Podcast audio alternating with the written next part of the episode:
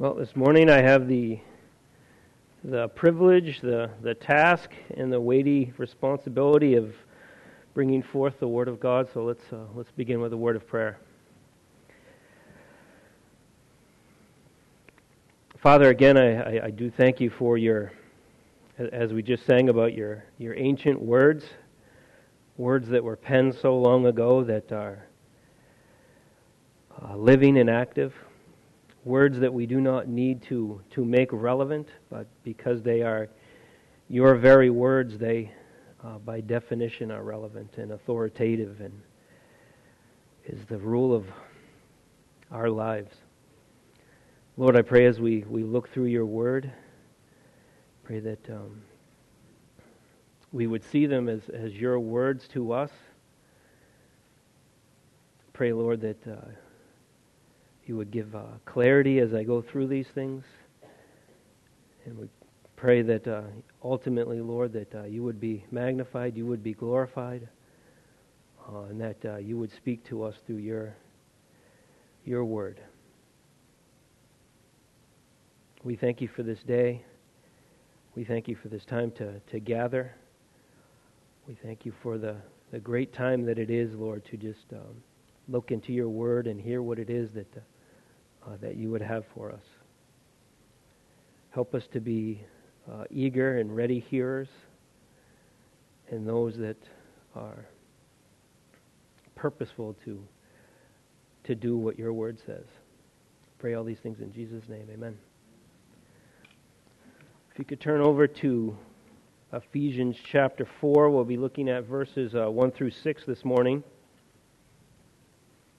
And it's at this point in the letter of Ephesians that Paul is making his transition from uh, establishing doctrine and he is turning the corner to practical uh, living. And if you, you know, if you read through Paul's letters, this is a, a, standard thing that Paul does: is he front loads all his letters with uh, heavy doctrine, and then he turns the corner and he says, All right, this is how you live in the light of all these truths. He doesn't completely abandon doctrine, but his, his focus moves over into, into um, practical living. And that's what we have here in uh, Ephesians chapter 4. And uh, before we start our way through it, I'd just like to read it starting in verse 1 of chapter 4. He, he writes this I, therefore, the prisoner of the Lord, entreat you to walk in a manner worthy of your calling with which you have been called, with all humility and gentleness, with patience, showing forbearance to one another in love, being diligent to preserve the unity of spirit of the spirit in the bond of peace. There is one body and one spirit, just as you were called in one hope of your calling, one Lord, one faith, one baptism, one God and Father of all, who is over all and through all and in all. So it's at this word, therefore, that, that Paul makes this transition from establishing uh, a doctrinal foundation, uh, sound, you know, sound teaching, and he moves over into what it looks like to practice the theological foundation that he has just established. And this passage, it's, it's very similar to other passages, and when I think of this, it, it, it somewhat reminds me of of what he does in, in the book of Romans. And uh, we'll look at that in a little bit because he does the same type of transition.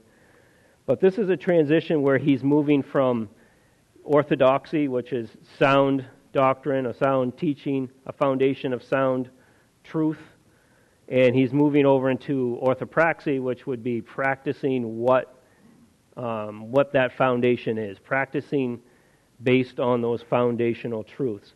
So the transition here is into uh, what we would call sanctification.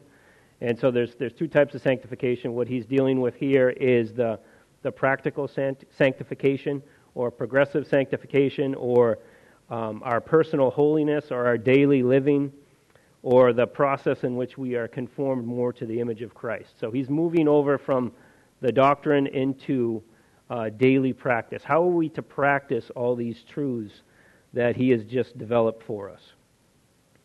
And I think a good, a good picture of what he's talking about here in sanctification is uh, from the book of uh, Philippians. and I, I have it in my notes so I can just read it. But the idea that, that sanctification is um, a process in which we are involved and the Holy Spirit is involved.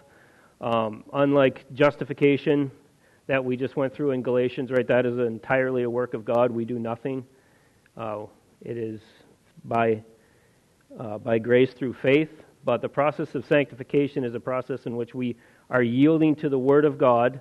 We are walking to the walking according to what the Spirit says, and so there is an involvement in our part. And Paul writes this in the book of Philippians, uh, chapter two. He says, "So then, my beloved, just as you just as you have always obeyed, not in my presence only, but now much more in my absence, work out your salvation with fear and trembling." For it is God who is at work in you, both to will and to do of his good pleasure. And you can see the, uh, the relationship there, right? It's, it's yieldedness to the Word of God and to the Spirit to be conformed to Christ. So that's, the, that's what we're getting at here in the book of Ephesians. And I think it, it'd be helpful to just be reminded of some of the doctrinal foundation that he has, he has established at this point in time. So, the doctrinal foundation that we have, that we are to live our lives by, that we are to be grounded in, and is found in um, the truth of God's all sufficient, inerrant, authoritative, and living word. So, that's the, that's the foundation that we have. So, we have uh, an ultimate authority that we are supposed to live by. And we can look at really the beginning of chapter 1 to look at some of the foundation that is laid, or we could look at chapter 2 because there's, there's all kinds of things there. And we'll really just looking at this by way of, of building this foundation of truth that he is saying that we need to live in accordance with. So in chapter 2, uh, really verses 1 through 10, I think, is a good summary. And then we can summarize some of uh, chapter 1 to see you know, what's this foundation that he is building off of and what it is that he is developing from. So, cha- starting in chapter 2 of Ephesians, and you were dead in your trespasses and sin in which you formerly walked according to the course of this world, according to the prince of the power of the air that is now working in the sons of disobedience. Among them, we too all formerly lived in the lusts of our flesh, indulging the desires of the flesh and of the mind, and were by nature children of wrath. But God, being rich in mercy, because of his great love which he loved us, even when we were dead in our trespasses and sin, made us alive together with Christ. By grace you are saved. And raised us up with him, and seated us with him in the heavenly places in Christ Jesus, in order that, in the ages to come, we might show the surpassing riches of his grace in kindness toward us in Christ Jesus. For by grace you have been saved through faith, and that not of yourselves, it is the gift of God, not as a result of works, that no one should boast. For we are his workmanship, created in Christ Jesus for good works, which God prepared beforehand that we should walk in them. So, just a quick summary of, of what, what we have there, and I'm sure you can pick out a lot of different truths uh, from that. The foundational truths that he's building from is we're loved by God, we're chosen by God, we were formerly dead in our trespasses and sins. We were made alive. We are saved by grace, not by works. Uh, we are saved unto good works, and we are seated with Christ in the heavenly places. So, this is the foundational doctrinal truths that he's building on. And if you go back to chapter 1, uh, chapter 1, he immediately in his book just explodes into a whole huge sentence of just doctrinal truth. And in chapter 1, he talks about how we are elect, we are adopted, we are redeemed, we're forgiven, we're reconciled, and we're sealed. And these are all the truths that he is uh, he's building off of at this point in time. The truths that he wants us to have in our mind as we as we live.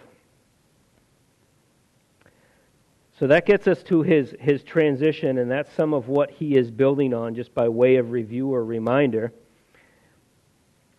And we notice in first, verse 1, uh, Paul, he makes a plea. He says, I therefore, the prisoner of the Lord, entreat you. So Paul is not using his apostolic authority here.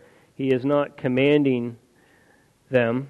He is not um, using that authority that they know that he has to say that they must do this, but he is taking a very, very pastoral approach, a very gentle approach, and he is urging them to do it based on the truths that he has just developed. He's, he's beseeching them, he's putting forward a plea. Uh, you know, and really, if you, if you look through all the doctrine that he's established, it's a passionate plea. He's just established all God has done for us in salvation, all God has done for us in making us part of uh, the body, that is the, the church. He deals with that a lot in those beginning chapters. Um, and I, I, think I've mentioned this before. This is the reason that I've come to the book of Ephesians because as I, the last time I read it, I realized how much of a focus there was on the church and how big a deal the church is to God. And so that is part of the doctrinal foundation that he has in here that we are, as believers, those that have been made alive from dead, we are part of this great work that is God, God is doing and is the church. And so practically now we're looking how do we function in the church that we have been made part of. Like I said, this is a lot like uh, Romans chapter 12. Uh, the same type of plea. In Romans 12, 1 and 2, Paul writes this Therefore, I urge you, brethren, by the mercies of God, to present your bodies a living and holy sacrifice acceptable to God which is your spiritual service of worship. And do not be conformed to this world, but be transformed by the renewing of your mind, so that you may prove what is the will of God, that which is good and acceptable. So the same type of plea is used here in Romans chapter 12. He is, you know, all the way up to Romans chapter 12. He has established all that doctrinal truth, and he puts out there the same plea. He's exhorting, he's urging us. If these things are true, which they are, then this is how we ought to live in the light of those things that are true. So, Paul is urging us to walk according to our calling, and we'll develop what that means. Um, and when Paul is asking us to live in accordance with our calling, uh, we know that it is really God or the Lord Jesus that is urging us exhorting us, encouraging us to walk according to our calling, urging us to walk according to His revealed word, uh, asking us to walk according to um, our unity with Christ. Uh, the book of Ephesians spends a lot of time on that. If you look up the, the, the phraseology in Christ in the book of Ephesians, it occurs uh, a multitude of times. It's, it's a it's a concept that Paul just drives home in, in the book of Ephesians that through faith in salvation, we are united with Christ. We have unity with Christ. And that unity is shown forth in being part of, the body of Christ. And he is urging us to live in such a way that reflects that. So, as I was going through this and thinking through these things, here's a number of questions that I asked myself as I reflected upon what he was saying there. And they're questions you should ask yourself as well. And, it's, and, and here's some of them, and I'm sure you can think of others. How does my conduct reflect upon God when others see me living daily? How does it reflect upon the unity that I have with Christ?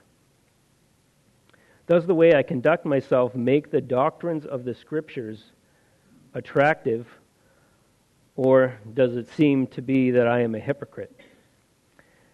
Do I live and purposely conduct myself in a manner that is aligned with the reality that I am united with Christ and seated in the heavenlies and part of the body of Christ? So, those are things that to, to ask ourselves when we consider this, this idea of what is a worthy walk. So, first we'll look through Paul's actual plea here. His actual plea is to walk in a worthy manner of the calling with which you've been called. So we'll look at those. Um, we'll look at those parts, and then we'll get into uh, the specific, specifics of what that actually looks like. So first, we'll we'll take them in reverse order. So he says, manner, worthy, walk, worthy, calling. So we'll take calling first. And calling, we've already basically looked at that. Uh, that calling is uh, a calling to salvation. We looked in chapter 2. We just kind of read through it really quick. Right? We're saved by grace. The purpose stated within that is so that we would walk in good works, right? We're saved for a purpose. That purpose is to walk in good works. Uh, other writers of Scripture say it in, in different ways, right? Peter says that we are to be holy as he is holy because of our calling. So, this calling is to live in accordance with the Word of God, to live in a manner that is uh, that resembles the Lord Jesus. And so, this calling is, is really developed in, in, chapter 1, chapter 2. And I think uh, the, one of the best places to summarize the calling is from chapter 1. He says, Blessed be the God and Father of our Lord Jesus Christ, who blessed us with every spiritual blessing in the heavenly places in Christ just as he chose us in him before the foundation of the world, that we be holy and blameless before him. So we're called to a holy and blameless life because we are in Christ, chosen by God before the foundation of the world. And there's a lot that can be developed there, but we're just we're just going to look at that as, as, a, as a background and a foundation for what he is dealing with here. Um, as you go through the, this letter, we see also that the calling is to a relationship, it's to a relationship with Christ. And in chapter 2, he also develops it as a special relationship as we are in the body of Christ. And, in, and he, uh, he develops that, you know, there's that middle wall that has been broken down so that there's no more distinction, there's no more animosity between Jew and Gentiles, but he has created one new body, the church you know, that is all part of that calling that we are to be part of. So we are to walk worthy of that calling. So, what is worthy? What does it mean to be worthy? The word can be understood to be, um, you know, suitable, appropriate, proper. Uh, could be understood in kind of like a, in a more modern sense of that which doesn't clash, that which uh, doesn't um, stand out as as improper. The original meaning of, of the word has with it the idea of, of, uh, of a counterbalance for a scale. So they used to have like the, I can't remember what the type of scale is called now, but it's a scale that, you know, it tips on both sides. So you would have a standardized weight that you would put on this side if somebody was trading or selling something.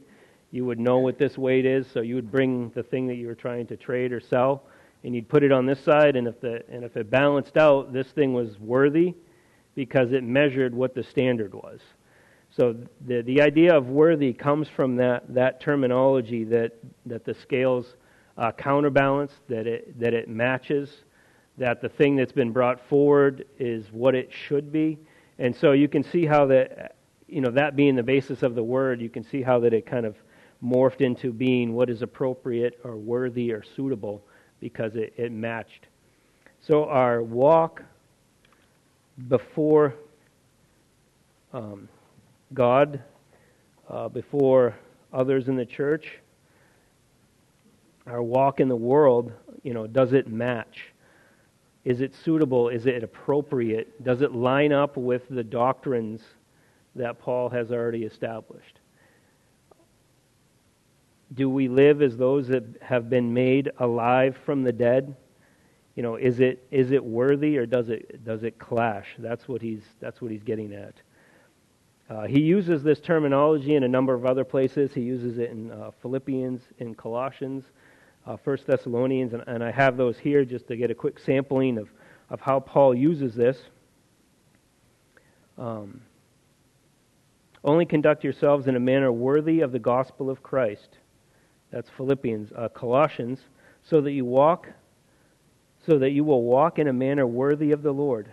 That's Colossians. First Thessalonians, so that you should walk in a manner worthy of God who calls you into his own kingdom and glory. So it's a common theme that, that Paul brings up, and it's that our conduct, the way that we live, should match the doctrinal truths that we hold to. So it's we can't be all, all doctrine and no practice, but on the other hand, you can't be no doctrine because there in there there is no practice. But we have to be um, people of the Word that understand what the Word says. But then, when we truly understand it, then we are those that do it. Right? That's what James says. Uh, in the first chapter that we need to be doers of the word and not hearers only. So that's what a worthy walk looks like. It is doing what God says, regardless of what it may cost us. Right? Paul in verse 1, he says, uh, I, therefore, the prisoner of the Lord, right? Paul, for his obedience, for his life of living in accordance with the Word of God, has found himself under house arrest. So he knows he knows what it could cost to to follow. He knows that it requires denial of self. He knows that it requires that, that he love others. Right? He loves others to the extent and loves God to the extent that he obeys even when it is very costly. And you can you can read in uh, I believe Second Corinthians. You can read of all the things that Paul suffered for the sake of the gospel. Uh, he he suffered tremendously for obedience to the Word of God. Uh, lastly, we have the word uh, walk, and we've kind of touched on that a little bit, but generally speaking, that just means our, our conduct, how we live, how we carry ourselves uh, each and every day. So, our calling is that we are chosen by God for a purpose. The purpose is to be conformed to the image of Christ. Uh, that purpose is lived out in the body of Christ, and we are to walk, conduct ourselves in such a way that that matches, so that it is worthy, that it is suitable. So, now what does that look like, or what are the particular aspects of what a worthy walk looks like in the light of the, the doctrinal foundation that Paul has laid? So, now we move on to four essential characteristics of a worthy walk. And um, if you look, you'll see that, that Paul has given a number of different uh, uh, prepositional phrases and clauses here. And as we go through them, um, I'm going to treat them as if they're imperatives uh, because really that, it just it just preaches better if they're imperatives. It's more it's more personal, it's more direct rather than uh, being descriptives. So a worthy walk is characterized by these four things. Uh, to be humble and gentle, he couples those together.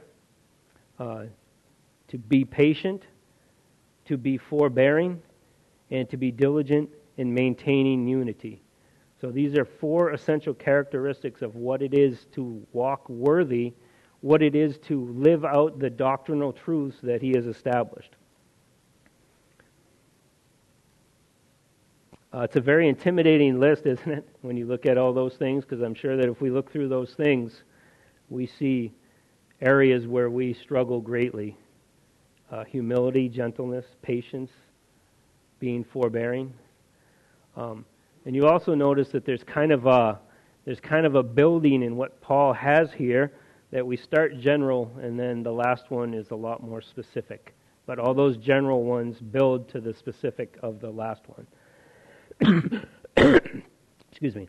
So the first one is be humble and gentle, and he couples those together, so we'll treat those together. Uh, humility, uh, lowliness of mind. It is correctly esteeming ourselves small when we consider who we are based on the reality of who God is. It's seeing ourselves as God sees us. Uh, there, there are numerous passages that we could look at, but I do not think there's a, there's a greater example than that which we have written about the Lord Jesus in Philippians chapter 2. Uh, we see the, the lowliness of mind, we see the humility of Christ in his, his condescension uh, in the incarnation. And so, Philippians chapter 2, we see this ultimate example of what it is to have humility.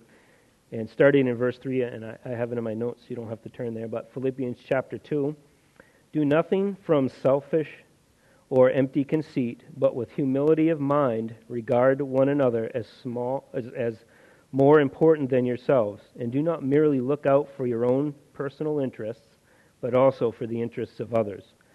Have this attitude in yourselves, which was also in Christ Jesus who, though he existed in the form of God, did not regard equality with God a thing to be grasped, but emptied himself, taking the form of a bondservant and being made in the likeness of men. And just a, a quick little uh, explanation there without digging into that text too much. Uh, there's, there's certainly a lot there, and the point that I wanted to, uh, to zero in on is the, the humility of Christ in that, that he thought more of us than himself, than his own personal well being. And he did this while we were yet sinners, while we were enemies. He condescended and suffered.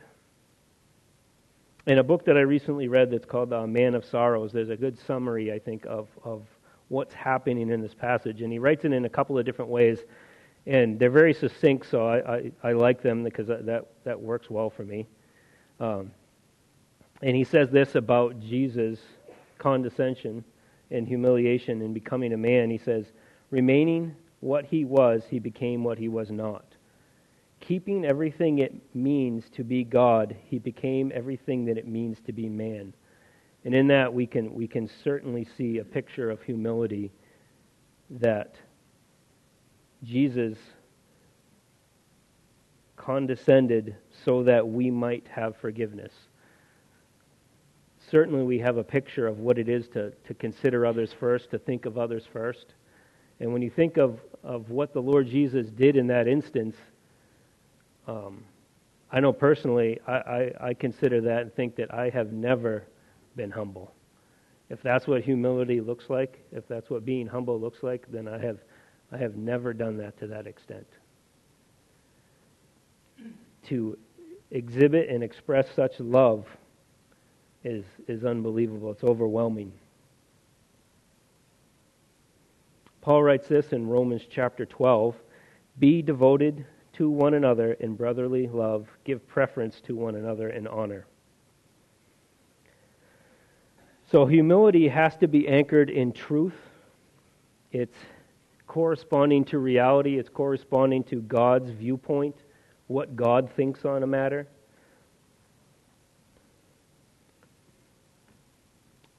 It is a reality that we live, we need to live in accordance with. Um,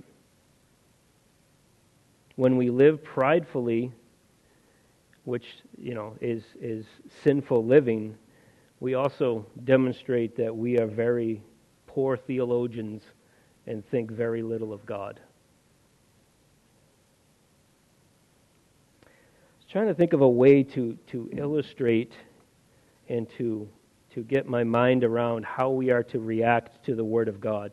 And so this, this illustration has to do with specifically how we react to the Word of God. So don't, don't read the Word of God into it, it's how we're supposed to react. All right? So I was thinking about times when we react quickly, we respond appropriately, and I was thinking of uh, just, just recall a time when you've had a pebble in your shoe.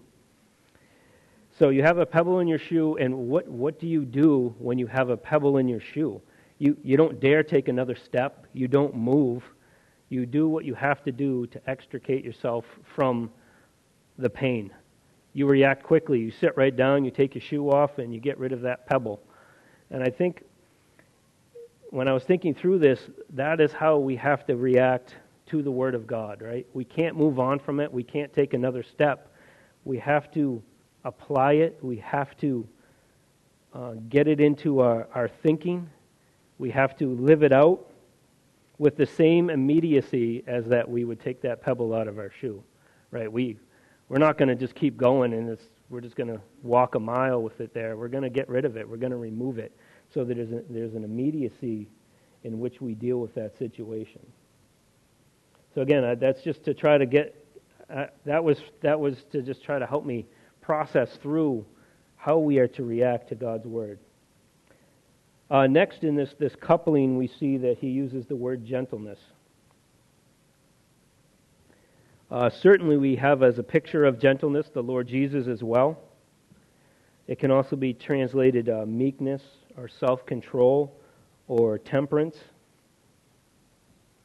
Uh, we know that Jesus, in his character on display in his earthly ministry, he was gentle and humble. And again, a great example of this that I see is in Jesus. Um, And Peter writes it, and this is 2 Peter chapter 2, verse 21. We have been called for this purpose since Christ suffered for you, leaving you example for you to follow in his steps, who committed no sin, nor is any deceit found in his mouth. And while being reviled, he did not revile in turn. While suffering, he uttered no threats, but kept entrusting himself to the one who judges righteously. Now we know from Hebrews that Jesus is the one that upholds all things by the power of his word. So, in the midst of suffering, he up, upheld those that suffered, or up, upheld those that were causing him suffering. Now, I think that is a picture of meekness and gentleness. Uh, did he have the power to, to crush or to make those that were causing the pain uh, no longer exist? Uh, uh certainly. But in uh, gentleness, he bore the pain, the suffering, and entrusted himself uh, to God. We know what it is when we are not gentle. I think we all uh, can can pick up on that. We can see it. Uh, I think partly because we, we model it so well at times, but it's when we are harsh, it's when we're short with one another, or when we don't have time for one another. Uh, it's when we say unhelpful, uh, unconstructive things to one another or to our spouses, whatever it may be. I mean, we all know what that looks like. So the first, the first aspects that we have of a worthy walk are to be humble and gentle. The next we have is be patient. And he says here, uh, with patience. I said in the beginning that you know a lot of these things are, are kind of daunting tasks for us. And I suspect if I asked a lot of you that you would say that an area that you admittedly struggle with uh, greatly is patience. It's the, the dreaded P word. Uh, it is a fruit of the Spirit. And patience is one of those things that is difficult in that if you picture yourself sitting at the seashore and the waves are rolling in and it's quiet and relaxing, there's no need for patience. Uh, but as soon as we get in the car and enter into traffic, that's when we need patience. Patience is one of those things that that um, only comes up when there is pressure, when there is stress, when there is uh, something against us. That's when we have to be patient. A literal understanding of the word is long to anger. Patience is that which the, the Holy Spirit works within us, um, often situationally, right?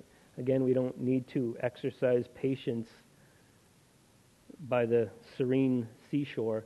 We need to exercise patience when there's something that's not going according to the way that we want it to go, or if somebody has done something that we did not care for.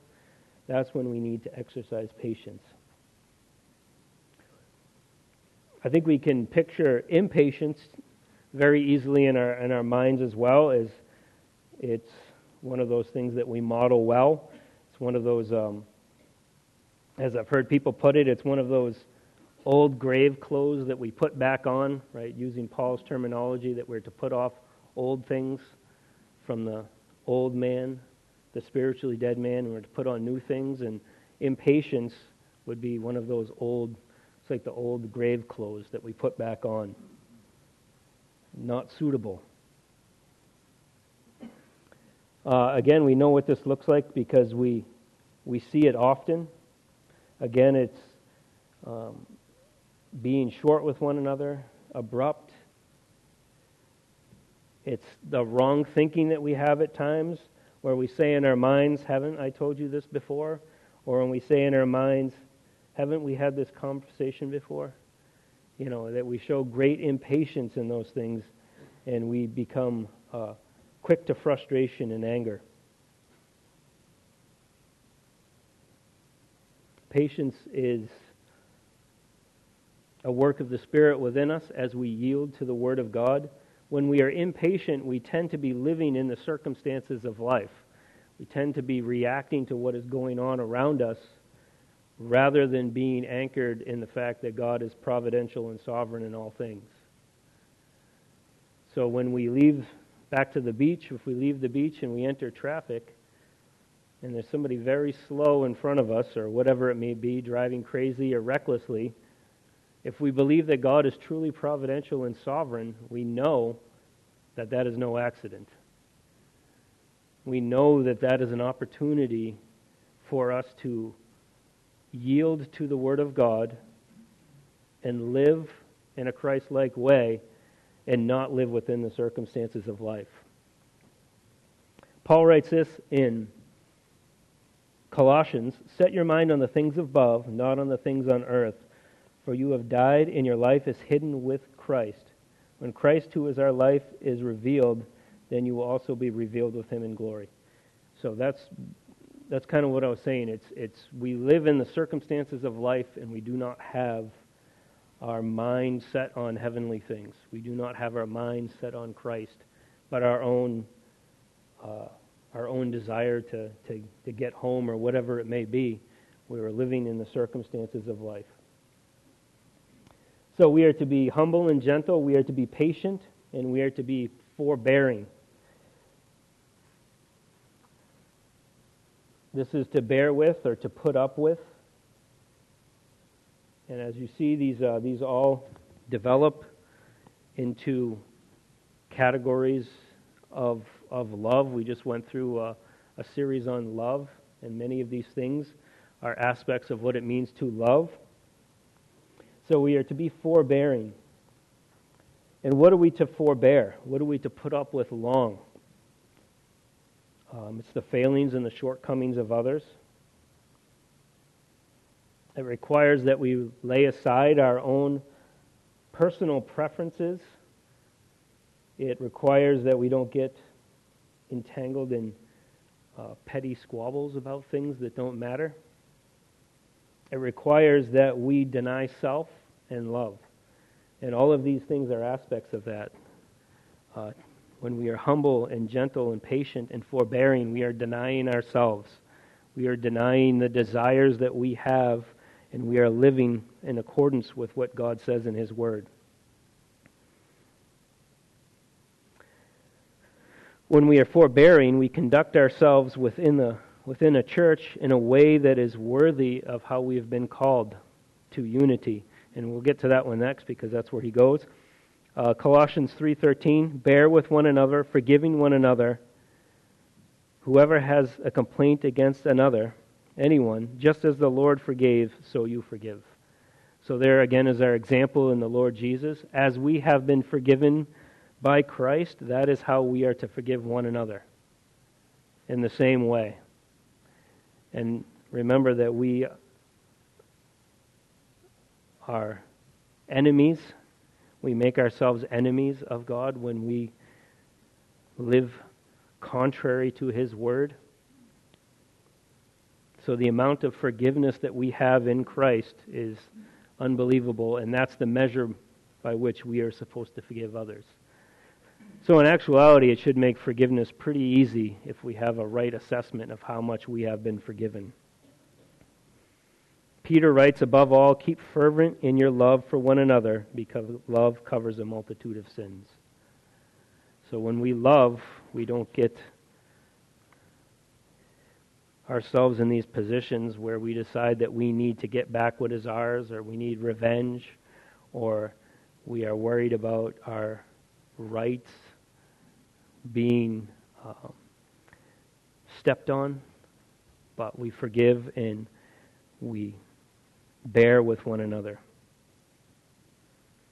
Uh, next, we have be diligent in maintaining unity. And this is what I was saying that he kind of builds to this point. The other ones um, all are aspects of self denial, they are all aspects of love.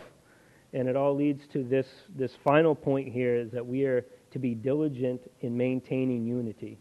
Uh, diligent is is the idea of making every effort, endeavoring, um, putting to, to, to practice. The idea it's it's like the removal of the pebble from your shoe. You get you get right to it. You don't let it continue the way that it is. So we are to maintain unity and, and it's it's important that he he writes that we are to maintain it right unity is not something that we create we don't fabricate it it's a unity that exists and the unity exists because of the work that god has done and paul develops that in the beginning part of the book that we are united with christ that we are united in the church, that there is one new body that He has made. So the unity is there. So on our part, He says, maintain it. So do the work that's necessary to not cause division. And how do we cause division? We cause division by pride, harshness, impatience, and um, unforgiveness. So, on our part, all that we can do is cause disunity. Because the unity exists. The unity has been established by God. It is unity of the Spirit in the bond of peace, is what Paul writes. So it's that which has been established, and all we can do is, on our part, is cause disunity. And we know God's viewpoint on disunity, right? Uh, Proverbs 6, I think, is, is a passage that he uh, points it out. He says, Six things the Lord hates. Yes, seven are an abomination. And down to verse 19, one that spreads strife among brethren. And then in his, his uh, Paul's writing to Titus, he points out um, kind of a, a, a different approach to how we might think of church discipline uh, typically, which is in Matthew 18. In Titus, he talks about a factious man, which is one that would create division. That person, um, well, I'll just, I'll just read it here. He says, uh, This is a trustworthy statement, and concerning these things, I want you to speak confidently, so that those who have believed in God will be careful to engage in good deeds these things are good and profitable for men, but avoid foolish controversies and genealogies and strife and disputes about the law, for they are unprofitable and worthless. Reject a factious man after a first and second warning, knowing that such man is perverted and is sinning, being self condemned. So, God's viewpoint of unity is, is very strong. So, there's a situation of, in which somebody is causing disunity that they get a, a second warning, and that's it. In chapter 2, we see Paul talking about this unity, and he says this in chapter 2, starting in verse, verse 14 For he himself is our peace, who made both groups into one and broke down the barrier of dividing wall by abolishing in his flesh the enmity which is in the law of commandments contained in ordinances, so that in himself he might make the two into one new man, thus establishing peace, and might reconcile them both in one body to God through the cross by having put to death the enmity. And he became he came and preached peace to you who are far off and peace peace to those who were near. So this is the unity that has been established. So a worthy walk is characterized by being humble and gentle, by being patient, by being forbearing, by being diligent to maintaining unity. So, how is this unity maintained? This unity is maintained uh, one interaction at a time as we interact with one another. It is done through denying ourselves and loving one another as Christ does um, by being humble, gentle, patient, and forbearing. It can only be accomplished as we prayerfully yield to the Word of God and when we specifically deny ourselves and personally don't get wrapped up in what it might cost us. The unity that we have in the church is something that God has created, and we on our part can only damage it.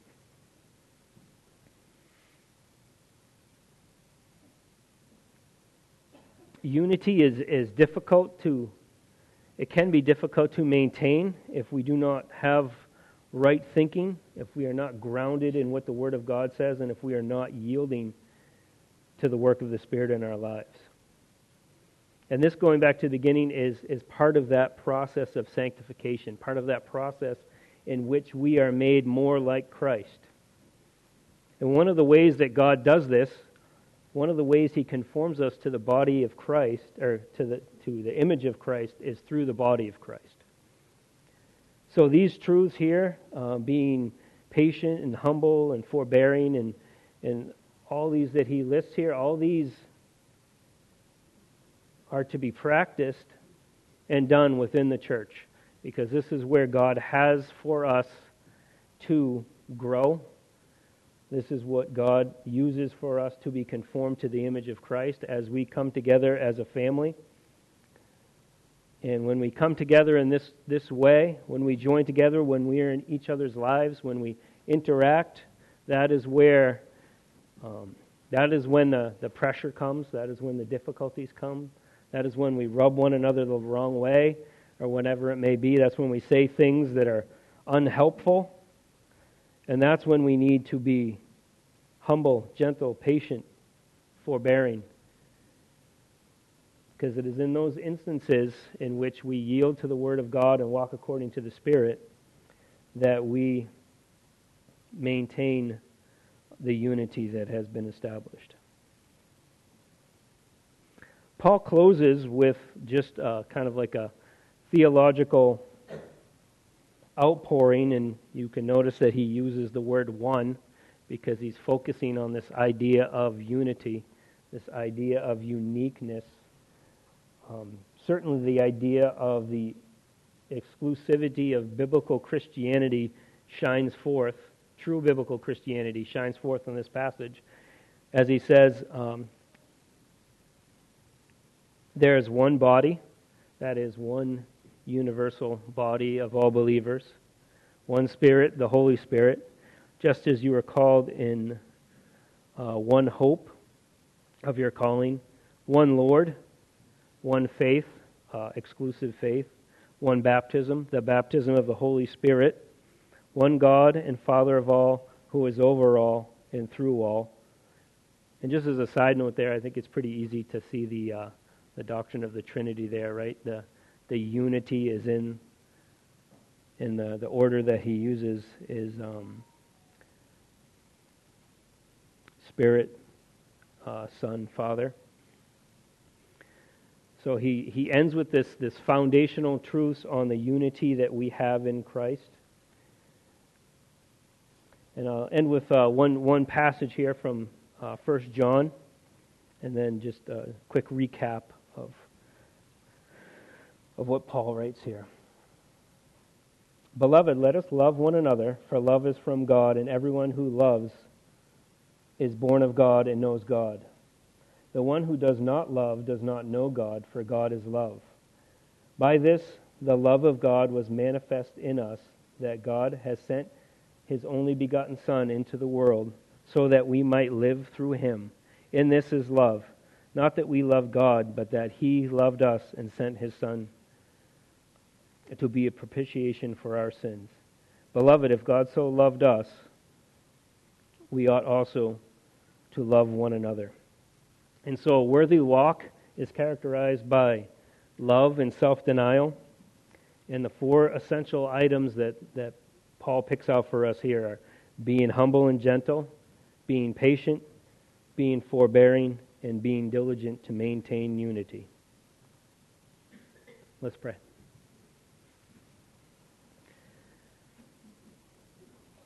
Father, we thank you once again just for the goodness of your word. We thank you that your word challenges us. We thank you for your, your word that reveals our sin, our, our shortcomings. We thank you for the, the example of the Lord Jesus that we can constantly go back to and read and consider. Lord, I pray that you would work within us uh, to deny self, to love one another, to exemplify in our lives the Lord Jesus. Lord, may we uh, walk in a manner that is worthy, that is pleasing to you, that exhibits uh, the truths that we have been uh, made alive from the dead in Christ. Pray all these things in Jesus' name. Amen.